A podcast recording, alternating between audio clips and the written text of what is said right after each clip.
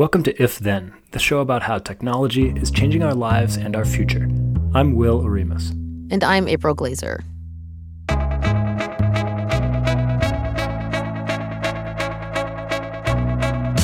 Hey everyone, welcome to If Then. We're coming to you from Slate and Future Tense, a partnership between Slate, Arizona State University, and New America.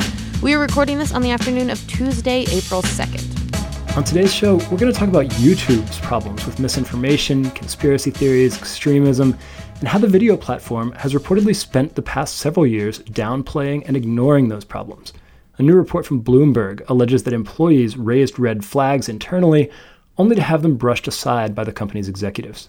After that, we'll talk to journalism professor Emily Bell about why tech companies are investing so much money in journalism, and more specifically, why they're starting to branch into local news. And as always, we'll end with Don't Close My Tabs, some of the best stuff we saw online this week. That's all coming up on If Then. Apple Card is the perfect cashback rewards credit card. You earn up to 3% daily cash on every purchase every day. Visit apple.co slash card calculator to see how much you can earn. Apple Card issued by Goldman Sachs Bank USA, Salt Lake City branch. Subject to credit approval terms apply. Okay, so before we get into the news, I have some kind of sad news to share, but I'm very excited also about the future for for Will, and that is that Will is leaving. Uh, if then this is his last episode, it's been so much fun to make this show with him to learn along the way. Uh, but he's off to Medium, so please, please, please uh, stay tuned in Will's world. Follow him on Twitter. Uh, follow Medium publication. What is it called? One zero, right? Yeah, it's their new tech and science publication. It's called One Zero, and you can find it at onezero.medium.com. Yeah, Will's going to be writing for them, and that means he's not podcasting with me anymore. gonna miss you, Will. Yeah, thanks, but I'm excited to see where you guys take the show. I know you have some really cool guest hosts lined up for the coming week. Uh, I have a feeling that you will take it to another level in my absence, but I've had so much fun learning to podcast and making the show with you. We both kind of learned on the job and learned from our listeners thank you to all our listeners for coming on the ride with us and for all the feedback. Uh, and uh, I look forward to seeing where it goes. Right. And uh, just as I think a, a, very appropriate last show, let's talk about something we talk about all the time, which is how uh, these platforms are moderating content. Specifically, though, we're going to start, or actually talk rather, about YouTube. Uh, YouTube uh, recommends videos to people, kind of keeps them in a flow of continuously watching YouTube. And that's often been described as a rabbit hole effect because it tends to recommend uh, extreme videos and kind of pushes people towards a more radical place than where they started. I know that I've seen this in my reporting, but there was a report in Bloomberg today that kind of went into detail about how YouTube ended up this way, or I guess what YouTube didn't do that allowed it to kind of end up this way. Maybe, Will, you can kind of describe what the report says and, and, and what we know now. Yeah, so this is an in depth report from Bloomberg by Mark Bergen. Um, the headline is YouTube executives ignored warnings, letting toxic videos run rampant. You know, we've been talking for years, and we've talked a lot on this show about Facebook's problems with, with misinformation and with just all kinds of crap in your news feed with, uh, you know, Russians hacking the election, uh, allegedly with uh, conspiracy theories, anti-vaccine stuff. And during all that time, YouTube has kind of kept its head down. And it's often gotten a bit of a pass, at least relative to Facebook, for the way that its own algorithm can push people into uh, extreme views for the way it can uh, convince people that the earth is flat and then that vaccines don't work and that Hillary Clinton has, you know, links to a CIA murder, all that kind of stuff. Uh, and the report says that actually YouTube employees have been raising the alarm internally um, for years. They've been saying, hey, look, all the stuff that Facebook's going through we're going to be next if we don't get our house in order, if we don't start thinking about our responsibility for the stuff that our recommendation algorithm is putting in front of people um, and for the effects that's having on people and on society. And the report says that these warnings were basically ignored and that CEO Susan Wojcicki made it clear she didn't want to hear it, that YouTube didn't want to go down the path of trying to take responsibility for what people watched on its platform. Uh, a year ago in Austin at South by Southwest, she somewhat infamously compared YouTube to a library. Um, said, you know, well, there's always controversies over what books are allowed. Um, so now YouTube may be headed for, belatedly for the reckoning that that Facebook has faced. Um, and it was it was very interesting to see that the company hasn't learned f- from what Facebook has gone through or didn't think that it would be uh, confronted with the same kind of scrutiny. Yeah, you know, it's interesting to me as somebody who kind of studies and, and follows how the far right has been operating online. I feel like for two years now, people have been trying to raise a fuss and, and really like point to YouTube as a place where people are getting increasingly radicalized and being served, you know, content that is uh, full of hate um, and, and disinformation. And, uh, you know, YouTube hasn't really responded as much as as Facebook has, but you know, these these alt-right YouTube channels or whatever, they've been making a lot of money for a while and YouTube has moved to demonetize some things, but it's certainly um, a long-standing haven for this stuff and it's so interesting to me to to hear that their strategy was really kind of growth over health. Right, but they could have seen all these headlines about Facebook uh, and and all the societal ills that resulted from Facebook prioritizing growth and engagement above everything else, and not done something about it. One of the many uh, fascinating anecdotes from the Bloomberg story is that YouTube's lawyers apparently would verbally advise YouTube employees to avoid searching on their own for questionable videos, um, so like a, a, viral hoax or uh, lies right. about political figures, um, because they said if YouTube knew that this stuff existed on its platform, then it could be in legal jeopardy. Uh, so they actually actively advised their employees just to, to like not look or not pay attention to the misinformation, the, the hoaxes, the dangerous stuff that was circulating on YouTube. I mean, PewDiePie, or however you say his name, he's the most popular YouTube channel, I believe, or you know, has one of the most popular, and he rubs shoulders regularly with with hate groups and the the far right. Um, and it was just in December that I reported that when you search on YouTube, which is the most popular search engine, I think, in the world, and YouTube has said this multiple times, that when you search for the word abortion to ostensibly get information about that, the top results over and over again like the you know for most of the results that you got and the top ones the majority all of them really except for i think one or two i'd have to go back uh, were about uh, they were they were very anti-abortion um, and they were like kind of advising women not to get abortions um, trying to skew uh, people who were trying to learn about this um, and so just if the most popular stuff on the platform is this uh, it's of course they knew it. Right and and what this report suggests is that they, they sort of knew it, but they didn't want to know it, and so they, they intentionally looked the other way as sort of a matter of institutional policy. Okay, well, uh, this is something that you know I will obviously continue to follow because you know what YouTube shows people really matters. They have made some uh, improvements, particularly around breaking news when you search for a thing, but that came after journalism, you know, I know that I reported and, and broke a story on after, you know, tragic events, you know, YouTube was just showing random misinformation. Um, so we'll see if stuff changes after this uh, particularly galling report. Uh, who knows? I mean, they definitely have responded to journalism in the past. All right.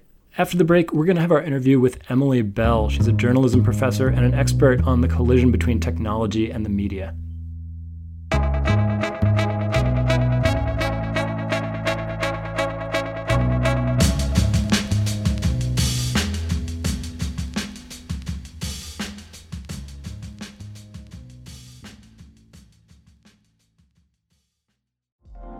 Apple Card is the perfect cashback rewards credit card. You earn up to 3% daily cash on every purchase every day. That's 3% on your favorite products at Apple, 2% on all other Apple Card with Apple Pay purchases, and 1% on anything you buy with your titanium Apple Card or virtual card number. Visit apple.co slash card calculator to see how much you can earn. Apple Card issued by Goldman Sachs Bank, USA, Salt Lake City branch. Subject to credit approval. Terms apply. Our guest today is Emily Bell. She's the director at the Tow Center for Digital Journalism at Columbia Journalism School. She's also the former editor in chief for The Guardian's websites, and she's now a columnist at The Guardian. She's also a regular contributor to the Columbia Journalism Review. Emily Bell, thanks so much for joining us. Thank you for having me. So let's jump into sort of the lay of the land. When we talk about local news and technology, what has tech done to the local news industry and why are big tech companies like Facebook and Google now trying to uh, get involved in it? Well, so um, good question. What has technology done to local news? You know, maybe it's slightly over dramatic to say it's completely destroyed it. Uh, but I don't think so. Um, if you look at what's actually happened, particularly in American local news over the last two decades, there was a decline anyway, um, but there's been this real acceleration in the last five years. And that's because it's not just the case that people are not reading uh, printed papers anymore. Um, it's that the advertising uh, dollars, which completely underpinned most local news organizations, have just gone. And uh, where they've gone to is principally Google and Facebook. Now, I don't think that this was a consequence that Google or Facebook set out to create. It's just been probably the most unfortunate consequence of having a better ad product than uh, legacy media organizations. So that's a very brief background. What's happened is you, you now have this, um, I guess, litigation of um, what does the public sphere look like now and who's in charge of it and who controls it uh, between a bunch of uh, legacy companies who you know we know as publishers we think of them as publishers. And then the platform companies and the search engines who've always said we don't really have much to do with the generation of the kinds of content or the the production of journalism um, unfortunately, that position's never really been true. So, in the absence of a model that works for local news, and uh, in the presence of exceedingly rich companies that are, um, if you like, sort of creating a void in local news, you've got this. Um, it's not just a guilt factor, I think, on the part of the large platforms. It's also pressure from uh, certainly in Europe regulators uh, certainly everywhere else, uh, publishing companies as well. Right. So now we have the news, which you wrote about last week in Columbia Journalism Review, that Google is partnering with the news company McClatchy to fund three local news entities. Um, those are new news outlets in communities of less than 500,000 people. There was also more news this week where Facebook's Mark Zuckerberg revealed that the company is thinking of paying news organizations to produce what it calls high quality news content, and it might put that in a a special tab of the Facebook news feed, I guess to distinguish it from all the low quality content you get in your normal news feed. Um, right. So, what's up with these tech companies? Uh, can they actually make a, a, a positive difference? Can they help repair some of the damage that their business models have, have inadvertently done? Well, it's kind of like one of those things where you get, you know, if a bull comes into a china shop and it breaks everything, and then the bull tries to put it back together, that's not an ideal situation.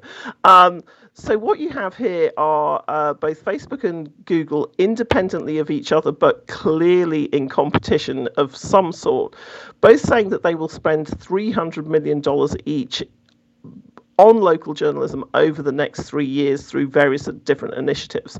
Um, and you know, yes, it is better that uh, local journalism has money than than not.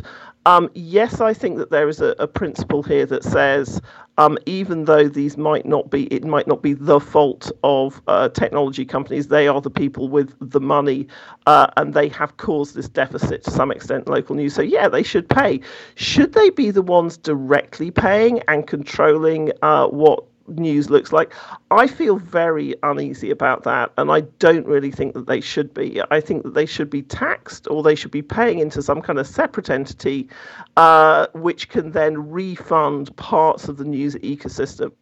You mentioned there that uh, there's a relationship between controlling and, and funding uh, these kinds of news initiatives. And, and with that, I want to get into the various incentives that the kind of different parties that we're talking about here have. So, like, what good is it for Google and Facebook to invest in saving local news? I mean, is this really going to make them more money? Is this going to be a PR hack for them? You know, I can see why it would help local newsrooms that are like incredibly struggling to hire journalists or to keep journalists hired at all or to, to keep their doors open and, and keep publishing. You know, they need the money. Uh, sure. Uh, but, but it seems like there's a real mix of uh, incentives here. I don't know how it will even benefit Google and Facebook yeah, this. It seems like they're just being nice.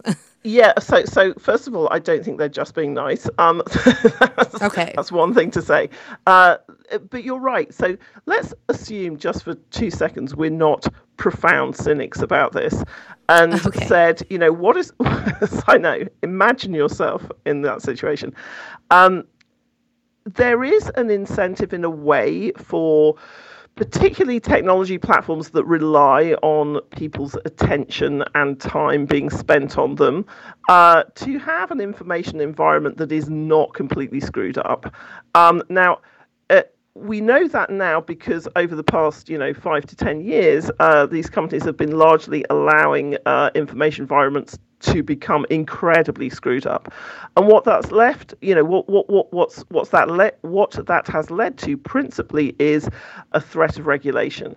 So I, you know, if we move from the non-cynical, hey, they're doing this because they want to do good and they want to rebuild something that they are close to, which is, you know, high quality information, uh, things that people can share, things that people can read. We move slightly more into the realistic slash cynical um, arena and say, We've got an election coming up in 2020 for the first time. There was a Pew survey the other day that was said, said that people are concerned about um, privacy and data. They're concerned about um, fake news. You know, they're concerned about all sorts of things and the power of platforms. Um, we also have a candidate, Elizabeth Warren, who has a pretty credible and very detailed plan for how she would uh, regulate platforms. And there's a growing lobby around the idea that they should be regulated in terms of antitrust, in other words, just broken up. So, um, is it coincidental that uh, the companies are spending money on this right now? I don't think it is coincidental. I think it is entirely an agenda driven by the public pressure and the political pressure um, to change something before they get regulated. And Mark Zuckerberg's been on his "Hey, everybody, we should be regulated" tour this week, which is also a weird, a weird thing to perceive. But it's just showing how heightened. Um, the sense of kind of alarm is within these companies about what might be coming down the pipe from lawmakers. And as you, you mentioned in your, your recent article for uh, the Columbia Journalism Review, do technology companies care about journalism? An effort to fund local news in Europe uh, that's very similar to what's happening in the U.S. from Google now uh, was actually came, came out of the marketing budget, which was essentially kind of lobbying money from the company. Yeah, so so I was uh, in Europe in 2015 when the Google DNI um, set up, and I did actually uh, ask somebody who's no longer with the company, but at the time was actually um, very instrumental. I said, "Well, you know, where is this being funded from?" And he said, "Well, it's being funded from the marketing budget because we do see this as being a response to the way that we are being lobbied at now." You know, I would give the company some credit for thinking. I think you know that they have to have a relationship with journalism and they would rather have a robust one um, and one that's sincere and in, uh, and informed rather than one that is completely random and um, damaging. And Google has been on this uh, track much longer than Facebook has. So if you imagine, you know, Google News was invented in 2002, or that's when it was, um, you know, launched on the world. Uh, I was running the newsroom at the Guardian, uh, the online newsroom. Then we used to t- talk to Google all the time about how we could optimize search engine optimization. How can we optimize our stories to be seen in things like Google News. So they've always had this relationship with talking to newsrooms about how we should change our journalism so it could fit in with or be seen by these platforms that you know have much bigger audiences than we would have as individual publishers. So so there is a relationship there that they want to build on. Um, the question about whether or not they are the right people to do it and whether it's healthy, um, I think is you know a separate one, and I still it still makes me feel really not particularly confident um, to look at the priorities of companies like Apple, because Apple is again was you know we had Tim Cook talking about here's Apple News Plus. You know, I love quality journalism. You know, I want you to be able to access all of this quality journalism. You know, j- journalism is being banded around. You would think, honestly, from the outside, it was the only thing these companies were worrying about. And it really isn't. you know, that's the thing. It's actually right. a tiny concern to them in the overall firmament of their much larger businesses. And so, you know, one thing I'm concerned about with this, and, and I didn't mean to sound so, so cynical. It's just I'm so oh, worried about the state of it's, local news. It, it's fine to be really I, cynical. I realize the amount of power that they have. What are your thoughts then on the ability for news organizations to retain editorial sovereignty with an investor like Google and Facebook? I mean, we're talking about two of the most powerful companies in the world. Um, so, you know, this this money isn't coming from nowhere. Sure. Well, you know, at the moment it's a really small amount of funding. That's the other thing. Is mm. let's not get carried away about how right, much right. money they are lavishing on the news sector. But it's weird. We, you know, we we've studied this um, for the last five years at the Tow Centre, and we speak a lot to um, people within publishing companies who deal with the platforms, and also with platform people who are dealing with publishers, and how that kind of symbiotic relationship changes um, the power dynamic is really interesting. Uh, so so, you know, kind of development and innovation within news organizations has, I think, been completely changed by, say, the presence of Google money. So, on the one hand, they will say, uh, hey, uh, virtual reality is the next big thing, or pivot to video being the most obvious example of this. And newsrooms change their structure, they change their innovation budgets, they change their editorial staff. And then the platforms just change their minds. So at local level, this idea of sort of having a, a kind of a, an algorithm, whether your sovereign owner is the algorithm that you're trying to get to recognize your work and show it to a readership, or whether it's this theoretical kind of stream of revenue that you'll get from this, you know, amazingly rich and um, you know beneficent uh, patron uh, it changes the orientation of the journalism. And my worry is that, you know, that independence is pretty fragile.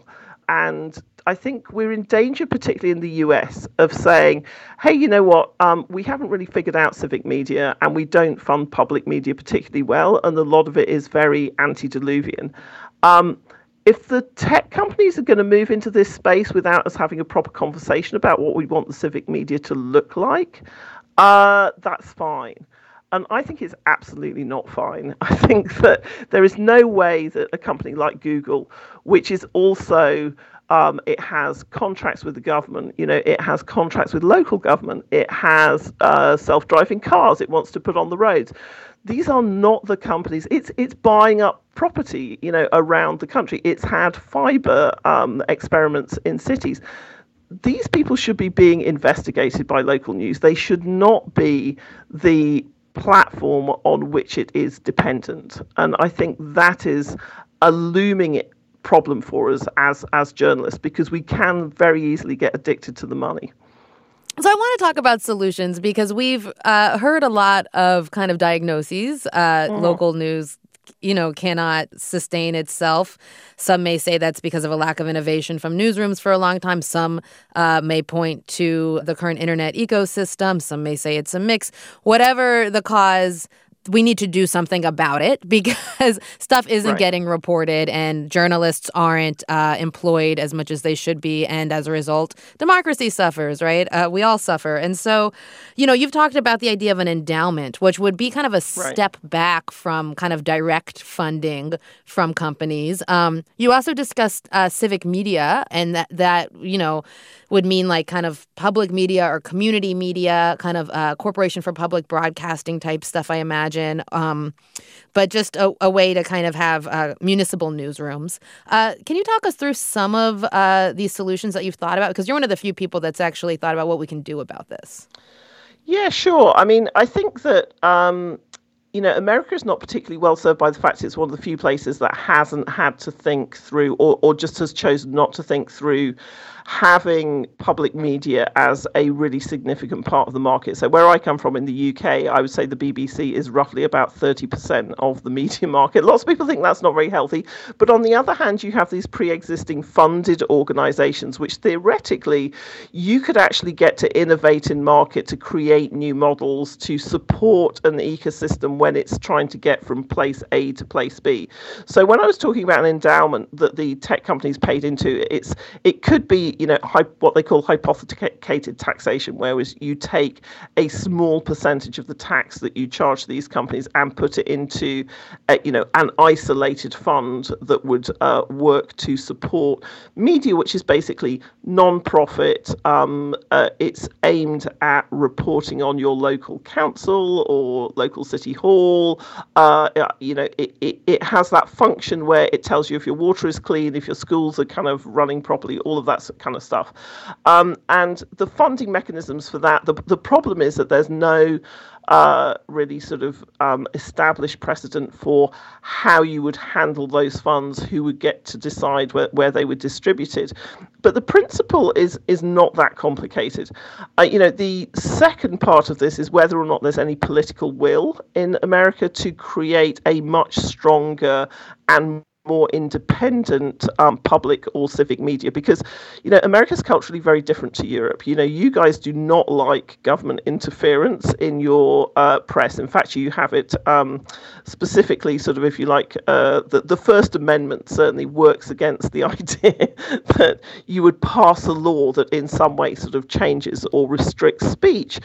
Um, but there's nothing to say that you can't support, you can't make a positive um, intervention in the market. So some kind of New Deal. I mean, you know, New Deal's very fashionable at the moment. We have AOC with her Green New Deal. You know, where is the New yes. Deal? Where is the New Deal for civic media? You know, where is the New Deal that says if you want to start a small community newsroom or if you want to start actually kind of, you know, a statewide network, that there would be some way of um, funding it, administering it. Uh, some kind of funding for innovation.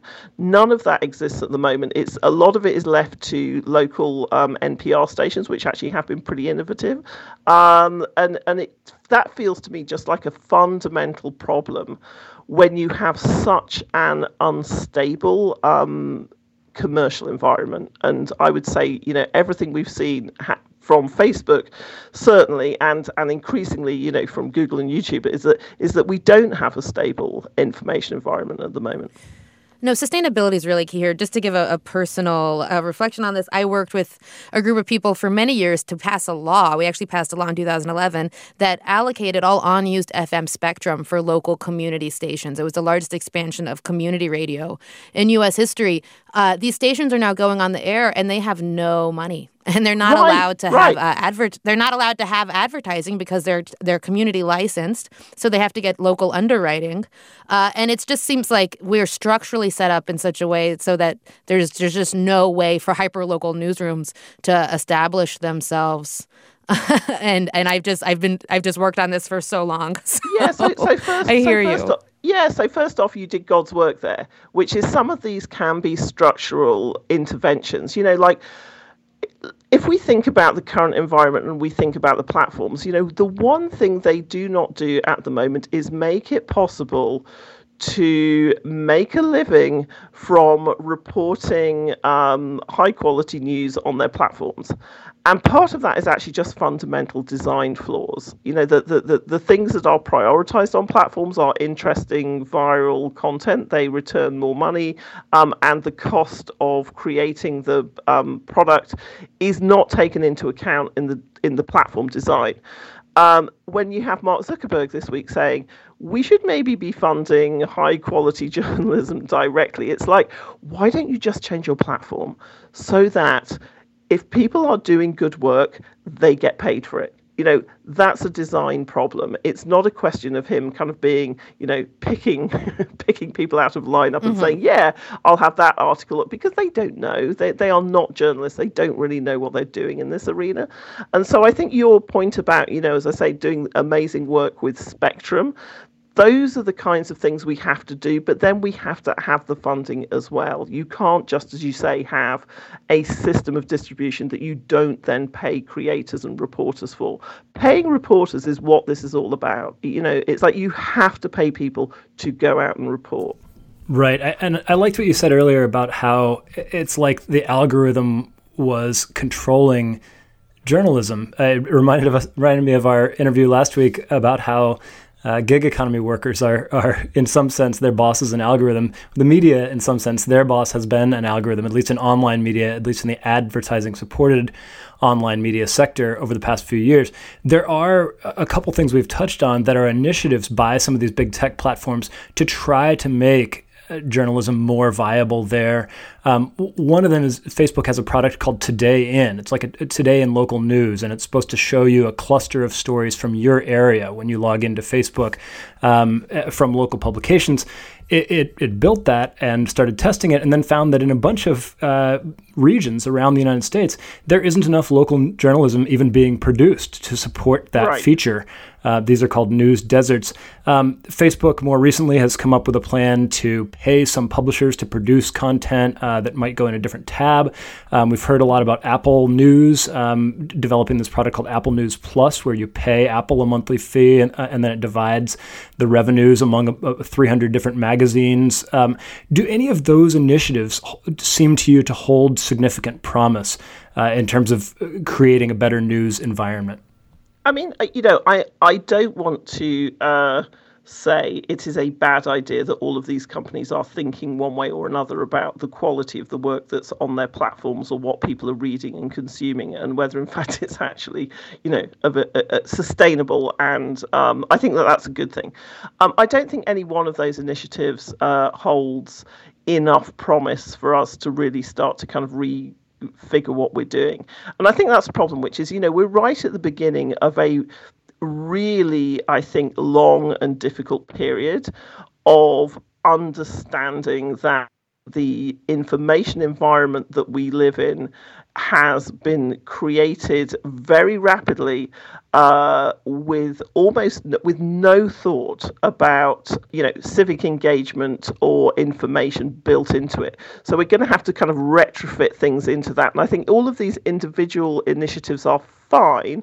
I think what worries me is that I don't see very much on the policy side of these companies about rethinking that very big core concept of if we are actually now information utilities what does that mean for us? And I think that they're not necessarily the right people to do the thinking. So we need people in government and we need people in regulation to do that thinking. Now, current administration, no chance that that will happen. I have some hope that somebody will start to think about it um, in the next administration. But it's a really, I think, very difficult long term problem you know, perhaps the best news of all of this is that we're all on the same page and we're all talking about the same things. You know, the, the platforms are no longer denying that they don't have any agency in this world. There is no longer this uh, fantasy, frankly, um, perpetuated um, that if only newsrooms tried a bit harder or a bit more innovative, that they could, uh, you know, kind of make a business out of this. Look, there's all sorts of things wrong with the legacy press, and there's a lot of local newsrooms, frankly, that we wouldn't want to rebuild in the way that they were built before. But we do have a generational opportunity here, I think, to make things better. Um, but I don't think we can do it without some very, very structural things happening, um, which enable people to go out and do independent journalism and be funded for it in a market which is not paid for by advertising and probably not paid for entirely by subscribers either. Because you know that just means that there'll be poor areas there'll be areas which are very sparsely populated where you just you know don't have enough people doing the work. All right. Emily bell thank you so much for joining us. Thanks will one final quick break, and then don't close my tabs. Some of the best things we've seen on the web this week.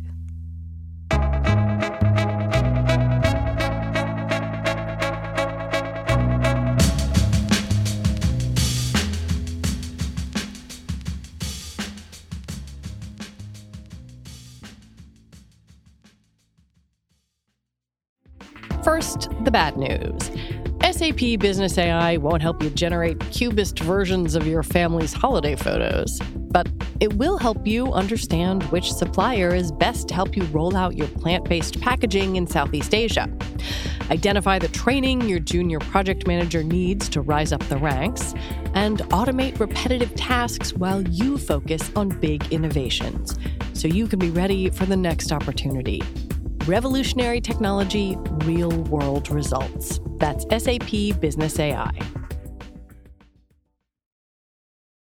All right, it's time again for Don't Close My Tabs. April, what tab could you not close this week? So, the tab that I couldn't close this week was a report from CNBC entitled Tesla Cars Keep More Data Than You Think, including this video of a crash that totaled a Model 3. And this is about uh, when Teslas get totaled, uh, their computers often stay intact and go to the car graveyard, the wrecking lot with the car. And there's a ton of data in those computers about the driver uh, that is really, really personal data and it just shows kind of as as our computers turn in or as our cars turn into computers uh, and our cars have always been really personal places uh, that they are surveillance machines as well. I mean, inside this wrecked Tesla where they pulled the computer out, they saw the call history and phone books of 11 different phones that had paired with the Tesla video footage from inside the car, navigation history, um, you know, outside cameras, inside cameras. I mean, just a ton of personal information. And uh,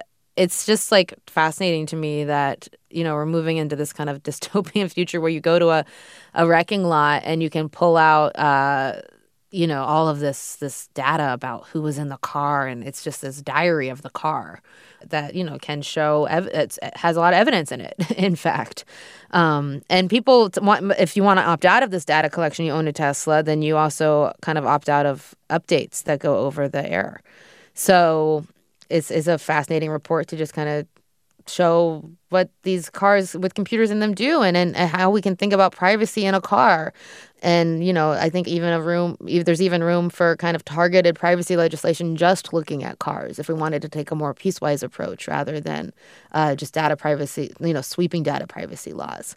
Um, but really a, a, fascinating report I recommend people take a look at. Um, Will, what tab could you not close this week?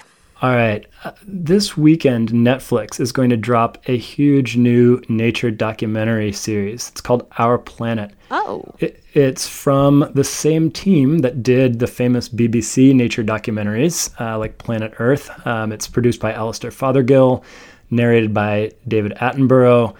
And uh, there was a review. I have not watched it yet, I should disclose, but I read a review of it in The Atlantic by Ed Yong, who's one of my favorite science writers. Um, the headline of his review is Netflix's Our Planet says what other nature series have omitted. And he says that unlike the Planet Earth series, uh, the Netflix series really will not let you forget about how everything you're seeing is being changed by uh, climate change, by deforestation. You watch something amazing transpire on screen, and then they remind you you know that this ecosystem is being destroyed and that you know what you've just seen it might be one of the last interactions of this sort that will be seen because of the destruction of the natural environment. Um, there's a, apparently a long time lapse sequence in which you can watch the jungles of Borneo being turned into uh, palm oil plantations and just this huge vast agricultural monoculture Yong says that it's it's actually painful to watch, and so it's a nature documentary that does not gloss over the fact that that nature, as we know it, is disappearing. So that's something I'm so interested in. There's been a broad criticism of Attenborough's work, uh, even his recent work with the BBC, saying that they go through great lengths to show the natural world as it's supposed to exist, you know, uh, omitting human harms. Um, and so it's fascinating now that we're seeing you know, the new documentary specifically addressing this. I really look forward to watching this. That's a great tab. Thank you, Will. Yeah, I'm excited about it too. And and I, I also feel really good that after sort of infamously always doing real downers as tabs on this show, I think I've managed to leave us on one of like the biggest downer tabs of all time. So uh, you know, sorry for that. I, I I don't. I think uh, it's it's right in line with your interests because it's media criticism, um, and and one that uh, is just so important. Uh, you know, how do we show the way things were, or the way things are, or the way things should be um, when it comes to documenting the natural world? Uh, critical question, and uh, one that we really need to pay attention to um, as uh, as the natural world is disintegrating. and I think that does it for our show and Will's last show with us this week. I will miss you, Will. Uh, you can email us still, though, even though Will will not be getting the emails, if then at slate.com. Send us your tech questions, show and guest suggestions, or just say hello. Yes, I'm going to miss doing this so much. Uh, you can follow me in April on Twitter as well. I'm at Will Oremus. April is at April Laser. Thanks again to our guest, the inestimable Emily Bell. You can find her on Twitter at Emily Bell. And thanks so much to everyone who's left us a comment or review on Apple Podcasts or whatever platform you use to listen. We really appreciate your time in doing so. If Then is a production of Slate and Future Tense, a partnership between Slate, Arizona State University, and New America. If you want more of Slate's tech coverage, sign up for the Future Tense newsletter. Every week, you'll get news and commentary on how tech advances are changing the world in ways small and large. Sign up at slate.com slash future news. Our producer is Cameron Drews, and thanks to Topher Ruth uh, for engineering here in UC Berkeley. And normally this is where we'd say, we'll see you next week. I won't see you next week, but April will, and I bet it's going to be a great show.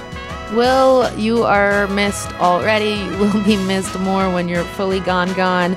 Uh, folks, please continue to follow Will on Twitter and follow his forthcoming work in Medium that should be starting mid this month. Bye, everybody.